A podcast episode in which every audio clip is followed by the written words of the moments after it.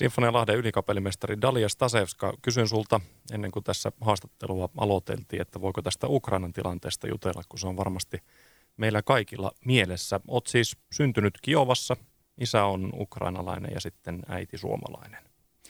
Ja pystyy jollain tavalla samaistumaan, että ehkä siitä asiasta ei aina viitsisi jutella. oma isäni oli kymmenen vuotta sitten Libyassa sodan aikana ja, ja, ja muistan, että silloin mediassa kiinnosti hirveästi, että miten isällä menee. Tuntuu, että on ainut libyalainen koko Suomessa ja sitten piti ottaa yhteyttä. Mutta nyt tämä sota on paljon lähempänä ja varmasti suomalaisia koskettaa jollain tavalla kaikkia, niin ää, kerro mulle ja kuulijoille, että minkälainen tämä kulunut vuosi on ollut sulle? Onhan tämä ollut todella raskas, tämä puolivuotinen, ja tuntuu niin kuin, että jos ihmiset sanoo, että oli elämä ennen koronaa ja koronan jälkeen, niin mulle, mulle se vielä niin kuin konkretisoituu, että se on niin kuin ennen, ennen helmikuuta ja helmikuun jälkeen. Vaikka on pakko korostaa, että Ukrainassahan tämä sota on ollut viimeiset kahdeksan vuotta, mutta valitettavasti maailmaa ei ole kiinnostanut se laisinkaan, joka on ollut järkyttävän surullista äh, katsella, että 2014 vuonna, kun itse aktivoiduin, äh, en voi sanoa nyt poliittisesti, mutta silloin ihmisoikeuskysymysten, koska tämähän ei ole politiikkaa, vaan ihmisoikeusasia, niin se oli hyvin surullista, että kuinka, kuinka nopeasti tota, länsi sitten unohti kaiken ja, ja tota, vaan, vaan lisäsi kaikkea yhteistyötä Venäjän kanssa ja samaan aikaan ukrainalaisia menehtyi siellä.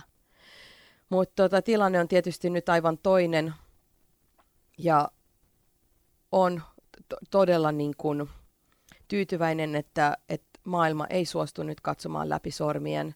Ja on, ollaan tunnustettu, että tota, tämä on koko maailman asia ja myöskin niin kuin demokratian asia, että ollaanko me valmiita niin kuin, äh, demokraattisessa Euroopassa pienentämään meitä, meidän rajoja ja, ym, ja tota, että ymmärretäänkö se, että se on lähempänä meitä, tämmöinen diktatuuri, joka vaan tulee ja menee, jolle ihmisarvo ei ole minkään mm. arvoinen tavallaan, vaan, vaan valta, ryöstely, tappaminen, raiskaaminen. Että halutaanko me sitä? Ja musta tuntuu, että suomalaisena me niinku ymmärretään paremmin kuin monet muut ja tuntuu jopa, että että jopa minä itse jotenkin ymmärrän isovanhempieni niin kuin traumat ja ne kaikki kivut aivan eri lailla ja ää, kaikkien evakkojen tarinat. Ne tulee niin kuin, kaikki nuo haavat on tavallaan niin kuin auenneet meille suomalaisille. Ja tota, itselleni on ollut aika semmoinen niin dualistinen, dualistinen, että samaan aikaan niin kuin kaikki vapaa-aika menee siihen, että yritän just antaa haastattelua olla poliitikkojen kanssa koko ajan tekemisissä miten voidaan auttaa Ukrainaa. Olen koko ajan mukana kaikissa keräyksissä. Mulla on mun veljen kanssa ö, keräys, mikä me, semmoinen humanitaarinen apu Ukrainaan niminen Facebookin kautta, ja sitten me tehdään yhteistyötä ukrainalaiset Suomessa ryn kanssa, ja me, me tehdään ihan semmoinen niin kädestä suuhun tavallaan, että jokainen ikinen penni katsotaan, että se menee sinne ö, lähelle rintamalinjoille niille ihmisille, jotka oikeasti on siellä loukussa ja tarvitsee apua tämmöistä vapaaehtoistoimintaa. Ja, tota, ja sitten samalla mä elän niin kuin ihan ammatillista unelma-aikaa.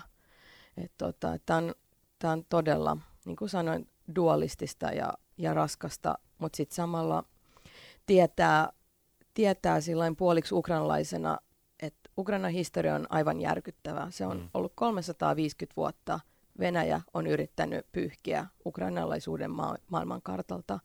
Ja mun sukupolvella on sellainen fiilis, että nyt tai ei koskaan. Meidän on vaan pakko katkaista tämä kamelin selkä hinnalla millä hyvänsä.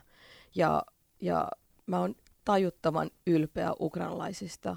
Niin kuin sitä ei voi pukea sanoiksi. Että ne, ne on valmiita joka ikinen maksamaan korkeimman hinnan siitä, että tämä loppuisi joku päivä.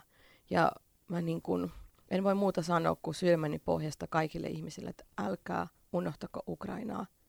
Et silloin kun me ollaan väsyneitä, niin ei toi hirvi ole yhtään väsynyt, vaan se, se jyllää siellä koko ajan. Ja, tota, ja meidän pitää tehdä joka ikinen päivä jotain, että me saadaan tämä loppumaan.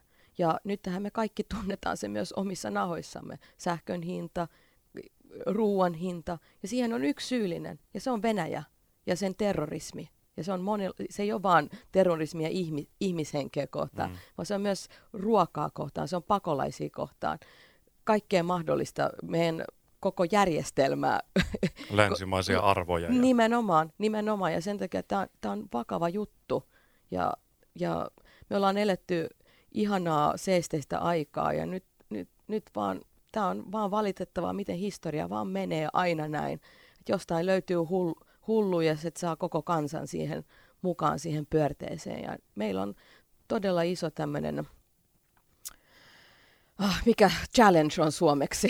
Haaste. haaste. Haaste kaikilla edessä ja silmiemme edessä. Ja, tota, ja meidän pitää tehdä töitä sen, sen eteen. Juttelin puolisosi Lauri Porran kanssa muutama viikko sitten liittyen Unelmien Heinola, taisi olla tämä festivaali nimeltä. Ja just siinä, sit kun soitin Laurille ja kyselin, että missä, missäs mies matkaa, niin hän sanoi, että Varkauteen oli menossa hakemaan autoa, joka sitten oli lähdössä Ukrainaan. Eli niin kuin kerroit tuossa, kaikki vapaa-aika menee nyt sitten tä- tällaisten asioiden hoitamiseen, mutta koetko, että sitten ammatissa, kun pääset musiikin ja vaikka nyt sitten Sibeliuksen musiikin kanssa toimimaan, että siitä saa jonkinlaista valoa siihen synkältä näyttävään tilanteeseen. Ehdottomasti. Ja silloin kun tämä sota syttyi helmikuussa, niin mähän olin valmis ihan sillä, että mä perutan kaiken. Että nyt mä rupean täyspäiväiseksi vapaaehtoiseksi ää, ja tekemään kaikkeni Ukrainan puolesta. Mutta sitten mun agentti ja mieheni Lauri sanoi, että Dali, että mieti nyt vielä päivän. Et tota, ja niin mä tein. Ja tavallaan mä ymmärsin, että meitä niin sanotusti ukrainala- vapaaehtoisia Ukrainan rintamalla tarvitaan kaikkialla, ei vaan Ukrainassa. Mulla on uniikki yleisö, jolle mä voin puhua uh, ennen konsertteja ja me voidaan sanottaa ja miettiä asioita, mitä on vaikea välillä puhua sanoiksi ja ehkä käsitellä niitä asioita musiikin kautta. Ja sitten mä huomasin hyvin pian myöskin, että musiikki vaan pelastaa mut. Että tämä on niin hurja asia, kenen tahansa psyykkeelle kestää ja elää tätä joka päivä tämän kauhun keskellä. Että kyllä me tarvitaan jokainen semmoinen pakopaikka. Ja musta tuntuu, että, että mä jotenkin erityisesti nämä viimeiset puoli vuotta, mä oon niin suunnattoman onnellinen, kun mä johdan musiikkia. Ja tuntuu jotenkin, että tämä on parasta ikinä, mitä mulle on tapahtunut ja mä haluan jakaa tämän ilon ihmisten kanssa.